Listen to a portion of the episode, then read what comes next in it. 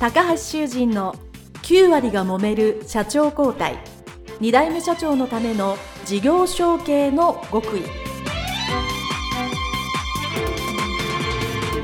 この番組は2代目社長専門経営コンサルタント高橋修人が経営に悩んでいる2代目社長やこれから社長になる後継者に向けて経営力を伸ばし会社を引っ張れるリーダーシップを身につけるための番組です。これまで数百社をコンサルティングした実績から2代目社長ならではの悩みを知りその解決のための独自理論によって2代目社長もまた従業員も幸せに仕事ができることを目指した内容です。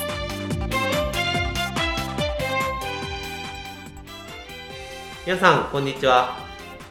世代経営協会理事長高橋修人です。本日は株式会社三王代表取締役高橋大社長のインタビュー後編でございます。高橋大社長よろしくお願いいたします、はい、よろしくお願いします。はい。前編でもお話しましたが、えー、高橋高橋になってしまうので 引き続き第3で、はい、えー、お話を進めていきたいと思いますけども、えー、前編ではですね、え第3の、まあ、後継者時代、まあ、20年ぐらいあったということでかなりボリュームのあった内容で、えー、いろいろあったとは思うんですけども、非常にね、一生懸命お仕事されていたというのが皆さん、あの、お分かりいただけたかなと思います。それでですね、えー、後編はいよいよ、20年の、えー、後継者時代から、えー、社長に就任するというお話を聞きたいと思いますので、どうぞよろしくお願いいたします。はい、お願いします。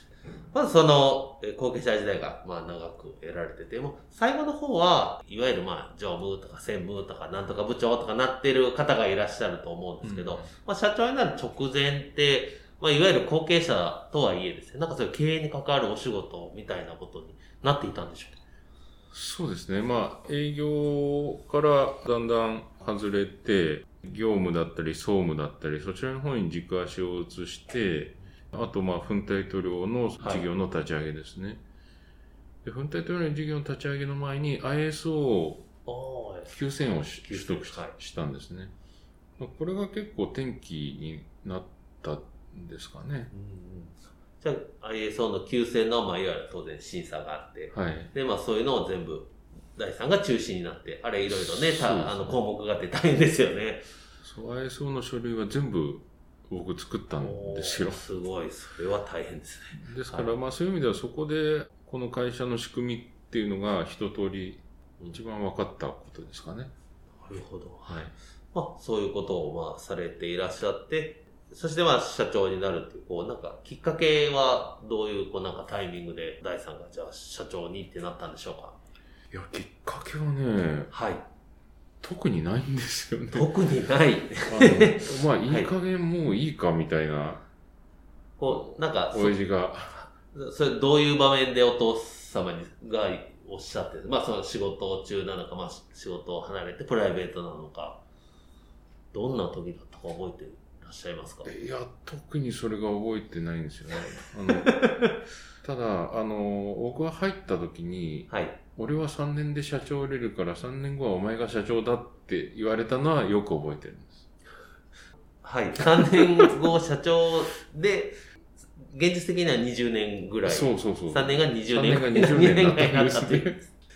あの、この、ポッドキャストでも、急にね、お父さんがご病気になって、急にっていう方もいらっしゃいますし、はい、大体多いのは僕もそうですけど、もう来年からお前やれっていう、あの、よくわからない無茶ぶりが来る時もあるんですけど、ああとまあ、俺にやらせろっていうタイプの人もこのインタビューの中にはいらっしゃるんですけど、うん、特にそこなんか明確にこれっていうのではなく、もうなんとなく、あの、やれっていう話になって、そしたらこう、なんとなくこう、準備がさささっと社内で、なんとなく進んでいってたんでしょうか。そうですね。なんとなく進んで、一応、あの、全社員を集めて式典みたいなのはやったんですけど、はい、でも社長になってからも、はい、変わってなかったですね。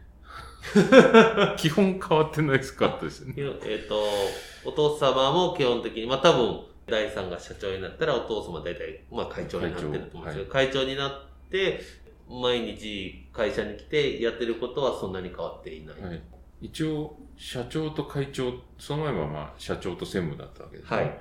それがまあ、会長と社長になったわけですけど、ええ。肩書きが変わっただけでやってることしばらく何も変わってなかったんですそういうこともありますね。はい ね、あの、よくこのインタビューでも必ず聞いてるのは、社長になられて初めて、こう、気づいたこと。まあ、やっぱり当然、こうだろうなと思ってて、実際やってみたら違うってこと何でもあると思うんですね。スポーツでも、勉強でも。なので、社長になられて初めて、あ、そうだとか、気づくことっていうのをよく聞いてるんですけど、そういうのはなんか最初はあんまりなかったっていうことですよね。最初なかったですね。そうですね。まあ、お客さんだとか、仕入れ先には、今度息子が社長になりましたみたいな紹介はしてもらってましたけど、はい。でもなんか鍵を渡されたとか、そういうのは一切ない。おー。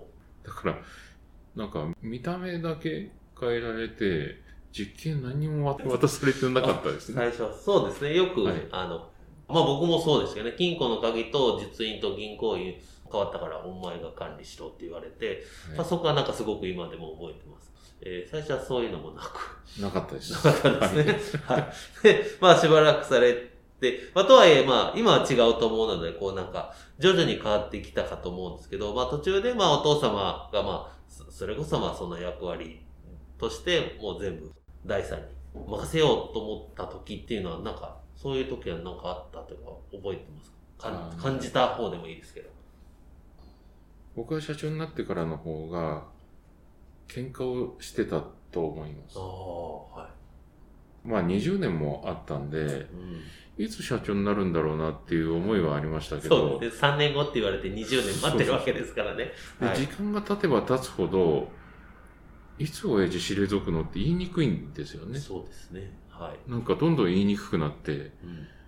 でもまあ、なんとか、ね、社長にしてもらえて、うん。で社長になっても何も変わらなくて、あれ？これどうすんだろう？みたいな感じで、当時の本社っていうのが、はい。上にあの親が住んでたんですうでほその上に僕も一時同居してたんですけど、ど。はい。子供生まれてからあの家を出て、はい。で違うところに住んでたんですね。うんで、まあそんな状況だったんで、あの本社のあるところに親が上に住んでる状態っていうのがずっと続いてたんです。それは本当に創業の当時のイメージからずっと来てるってことですよね。一番最初ご自宅で。はいまあ場所は変わってると思うんですけど、ええご自宅で1階が会社で2階が自宅っていう、はいはいその雰囲気のまま来てるということですはいね。はい。ですから本社に社長である私はいないんです。なるほど。で、本社に重要なものは全部置いてあるんで、そうですね。本社ですからはいね。はいこの状態はどうしたらいいんだっていうのをしばらく悩みましたね。そうですね。で、まあ、それでまあ一応当然ね、社長と会長というお立場で、まあこう言える範囲でいいんですけど、まあその、まあ揉めたっていうか、なんかよく意見がぶつかったっていうのは、どんなことでぶつかったんですか？なんていうんですか、やっぱり新しいことをやらないっていうところですかねう。どうしてもこう、保守的な方にしか行かないので、ちょっと何かやりたいと思っても、一切否定されましたね。僕は社長なんですけどね。そうですよね。はい。自分が社長なのになんか否定されてできないっていうのは、これはすごいストレスですよね。えええそれは、あの、どういうふうにこう、乗り越えたというか、どういうふうに最終的にうまく、いい方向に行ったんですか？ええっと、結局、はい。本社を移転したんです。あ本社を移転した。なるほど。はい。まあこれが、でもまだ最近なんですよね。2年か。うん。うん。2年前に本社をようやく移転して、そこでですね、ようやく切りがついたというか。なるほど。まあまあね、それ今までの、まあお父様、会長がいらっしゃるところの下にも、で、先ほどおっしゃった通りいろんな自分のものがあるところから、はまあ、本社を移されたと。はい。まあそこでやっぱりまあ一区切りになりますよね。そうですね。はい。うんそうすることによって、あの、まあ、会社としても、なんか、仕事のやりやすさとか、この社員さんとの雰囲気とかって変わりました？えーそうですね。あの、まあ僕自身がその、もう自分の自宅の方に本社を移したとか、まあ、自宅兼本社を新たに建てたので、はい、自分自身はもう何かあっても本社に全部資料とか重要なものはあるので、はい、分かりやすくなったっていうのがまず一つ、はい、それと、まあ、社員も多分指示を仰ぎやすくなったというか、うね、はい、ところはあると思いますね。ちなみにやっぱその、ね、長年、その、まあ、会長とかお父様の本社から、まあ、新しく作るときも、まあ、多分すんなり、はい、そうですかっていうふうになったのかなと思うな、今ちょっと心配しながら喋っているんですけど、その時はやっぱり、なかなか、その話し合いっていうのはスムーズにいかなかったんでしょうか？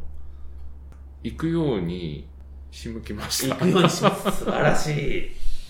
ちなみに話せる範囲で言うと、当然ね、やっぱりその、普通に正面切って映したいんですけどって言ったらもう喧嘩するしかないですから、うん、相手がうんっていうように考えていかないといけないと思うんですけど、ちなみにどういうふうにこう、そういう流れを作ったんですか？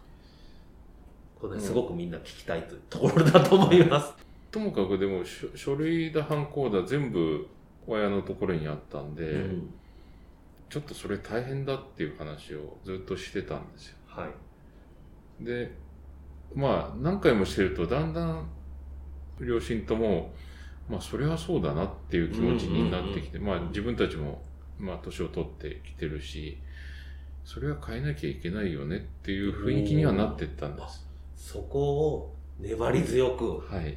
一回ではなく何回も何回も言って、相手がそうだなと思うのをじっと待ったというか説得を続けたということですね。多分ね、それが2、3年かかってると思います。2、3年、はい長いなぁ。これ聞いてるリスナーの方一つね。あの、これ他のインタビューの方でもね、やっぱなんか、まあ、それこそ場所を移すとかなると、まあ、2、3年ぐらい説得してる方、あの、多いので、聞いてる方はぜひヒントにしていただければと思ってます。そうですよね。やっぱりこう、ね、今長年そうやってるのをこう変えるには、すぐには変わらないですからね。やっぱ何年をかけて、いや、これ大変だから、これこうした方がいいとか、ああした方がいいとか。はいっていうのは時間かかりますよね。かかります。すごくご苦労があったなと思います。まあ、とはいえ、そのね、本社を移すっていうのはすごく大きな転換だったと思うので、狙ったことと気づかずにあったで、まあこれ良かったなと思うことがあると思うんですけど、その移したことによって、あの、さっき分かりやすくなったっていうふうにおっしゃったんですけど、まあそれ以外でなんか、第三として、まあ経営者として、あ、これが良かったなと思うところって何かありますか？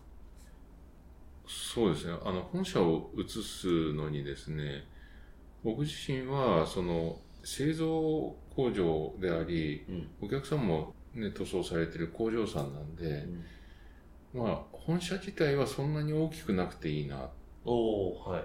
それよりも営業所とか、あの工場の方が大きい方がいい。うん、まあ、変な話、もう営業所とか工場の方に本社機能をつけてもいいかなとも思うんですけど、はい、ただあのやっぱりいろんな部分で東京都に本社がある方が、うん、税制面だとか補助金の面とかそうですよね。それはそうだと思います、えー、いろいろメリットがあるのでやっぱり東京に本社、はい、ちっちゃい本社を持とうっていうのがそもそもでした、うん、ちなみに今東京の本社は何人ぐらいいらっしゃるんですか？今普段は無人です。普段は無人。で、まあ、今日お邪魔してこの工場、はいだ何人ぐらいいらっしゃるんですか？こちらの工場の方は今20人。20人。で、もう一箇所営業所の方も20人。あ、20人。はい。それはやっぱりね、本当であれば、その営業所とか工場にね、本社機能がある方が、まあ便利といえば便利と思いますけど、はい、まあでも、東京都にはね、あった方がいいっていうのも、やっぱり、はい、それはわかりますので。はいじゃあ、結局はまあ一応、あの、現時点で資料とか重要なものはもちろん本社に置いてるんだけど、基本的にその工場とか営業所、まあ今日も、あの、第3がいらっしゃるので、はい、基本的に勤めるのはそこ、してるのはそこだけど、そうですね。はい。本社機能だけそこに残してる。自分の自宅にあるっていうことですよね。はい。なるほど。素晴らしいです。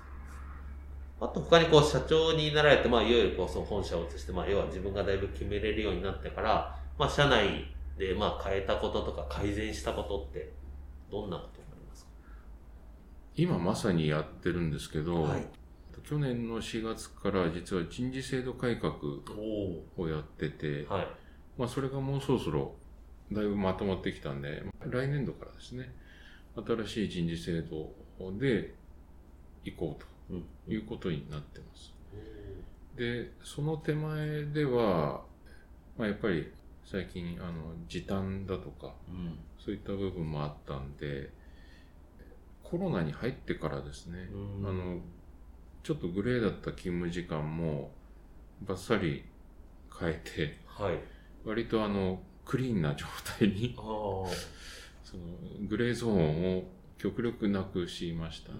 それこうなんか、そ狙いは何だったんですか？そういうふうに書いて、まあグレーゾーンのままでも行こうと思ったらいけたと思うんですけども、うん、それをこうクリーンにしたのは、なんか、どういう目的というか狙いがあったんでしょう？かあのね、中東採用の面接をするときに、はい、採用条件の話をしますよね。ね。